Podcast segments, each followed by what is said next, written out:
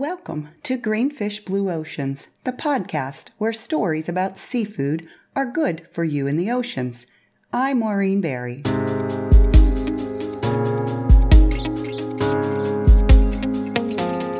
In this week's episode, I'll tackle F is for farmed fish and faux fish, two incredibly exciting topics, even if you aren't a fish nerd. Did you know that by 2050, with our growing global population, we will need 7% more protein to feed the world than we have today? Some of that protein will be farmed fish, and some of that will be fake fish. Stick around for another stimulating, fast paced program.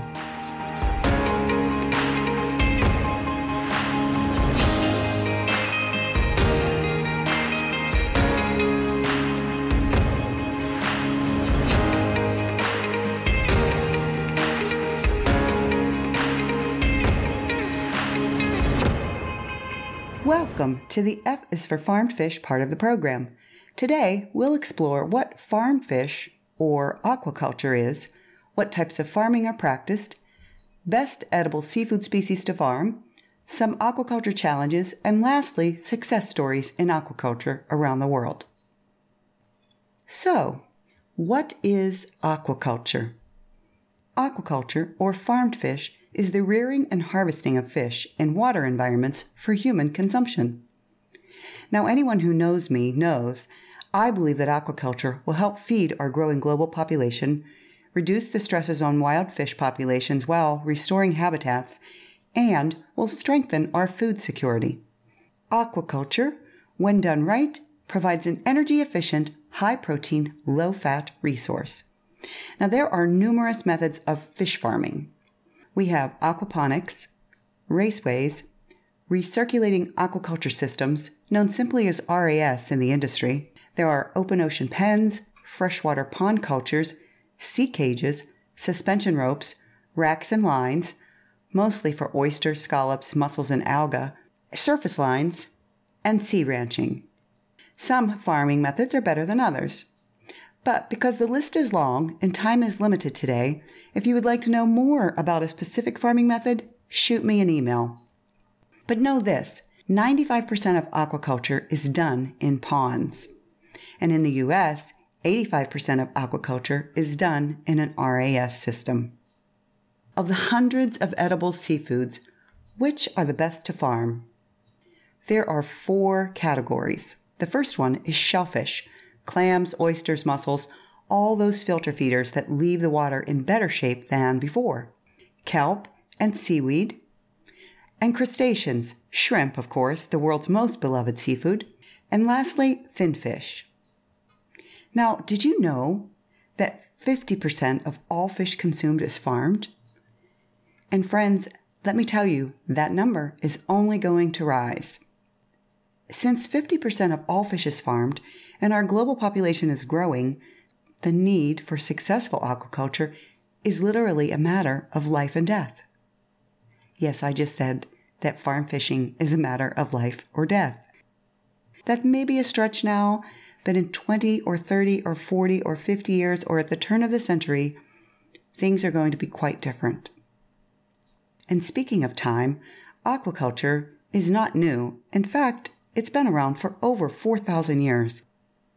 In the US, the aquaculture industry blossomed in the 1970s, but not without its challenges. One of the biggest challenges with aquaculture is fish feed both the ingredient list and the FIFO, which means fish in, fish out. Fish need protein, and lots of it.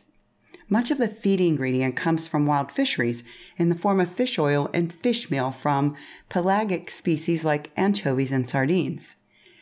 But those wild fisheries are being overfished.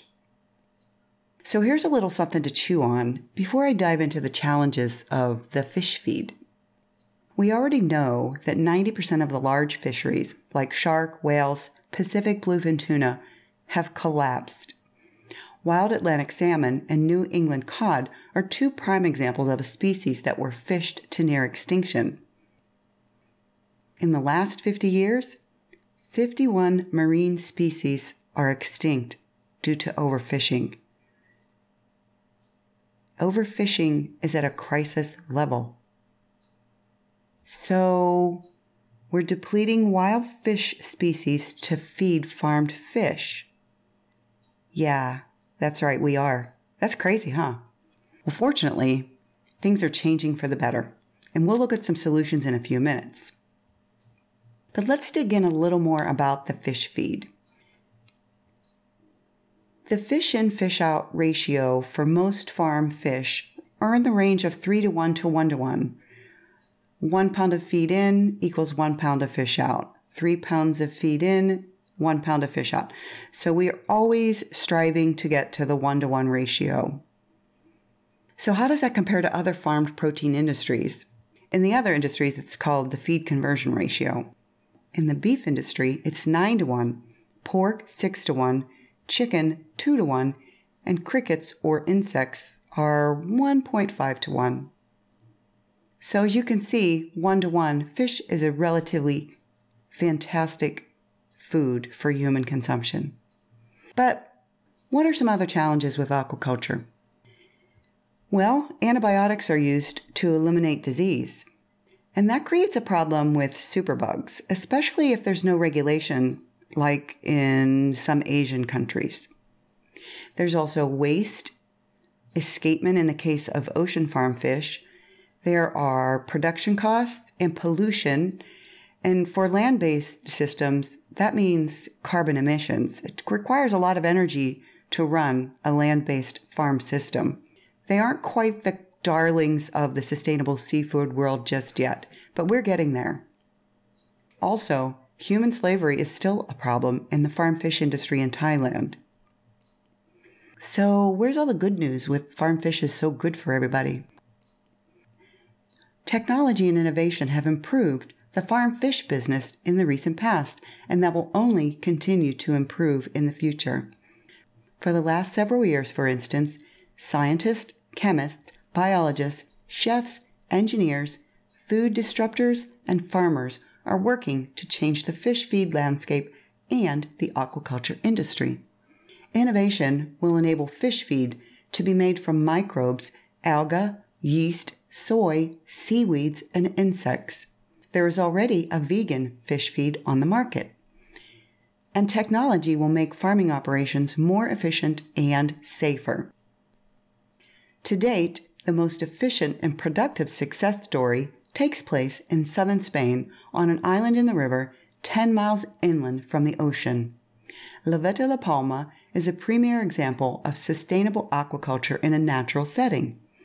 This 28,000 acre farm developed an artificial wetland habitat by converting ponds and restructuring the water flow. They raise sea bass, bream, mullet, and shrimp. They farm rice and have developed dry crops. This farm is so productive it attracts over 200 species of migratory birds, many of which are endangered, making this a natural paradise. Also, to note, they use no antibiotics or GMOs.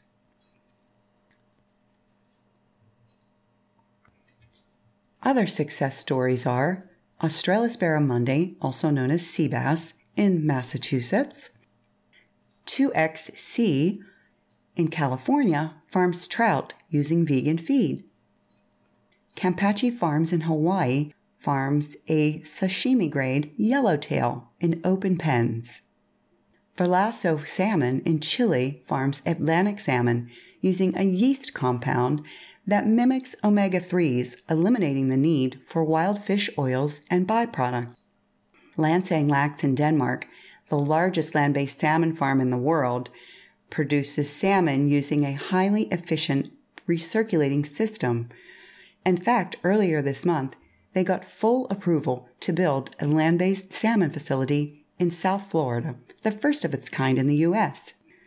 Blue Ridge Aquaculture in Virginia is the largest land based tilapia farm in the world. It also uses an RAS. They sell fresh, never frozen, and use no antibiotics. And close to my heart and home is Food Chain in Lexington, Kentucky. It's an educational facility that farms tilapia and greens in a hydroponic system. There are fish farms in high rise buildings in Hong Kong and on a Wisconsin dairy farm. There are fish farms and wastewater treatment facilities in Kentucky. There is no shortage of opportunities to farm fish wherever you live. The future of farm fish and land based fish farms will most certainly increase in our future. And while many operations are successful, plenty are not yet. The cost to operate these facilities can be three times that of an ocean pen farming operation because of licenses, equipment, and facilities. Other challenges are maintaining water temperatures, oxygen levels, pH levels, and high carbon outputs. So, why continue to farm fish on land? Well, fewer fish die and fish grow faster. That's a win win. There's little need for antibiotics because everything is controlled, and fish waste can be recycled for compost to grow veg or produce electricity. Lastly, it's good business. Remember, wild fisheries will be depleted if we don't supplement fish stocks with aquaculture. So now you might be saying, so with all of that, is farmed fish safe to eat? Yes and no. In the US, we have strict environmental and food safety regulations. So if you live in the US, by buying farmed fish, you'll support the American farmers and the economy. Now think about this. In the US, nearly 90% of our seafood is imported, and only 2.5 to 3% of that seafood is inspected at the docks. And so, since some countries do not practice good food safety laws, you could see where we could be potentially eating tainted, antibiotic laden seafood. So, if you love fish like I do, ask questions like Where does my fish come from? Read the package labels at the market and follow trusted resources and recommendation guides like Seafood Watch and Environmental Defense Fund. Okay, that's it for farmed fish. Short and sweet. Up next, F is for faux fish. Stick around.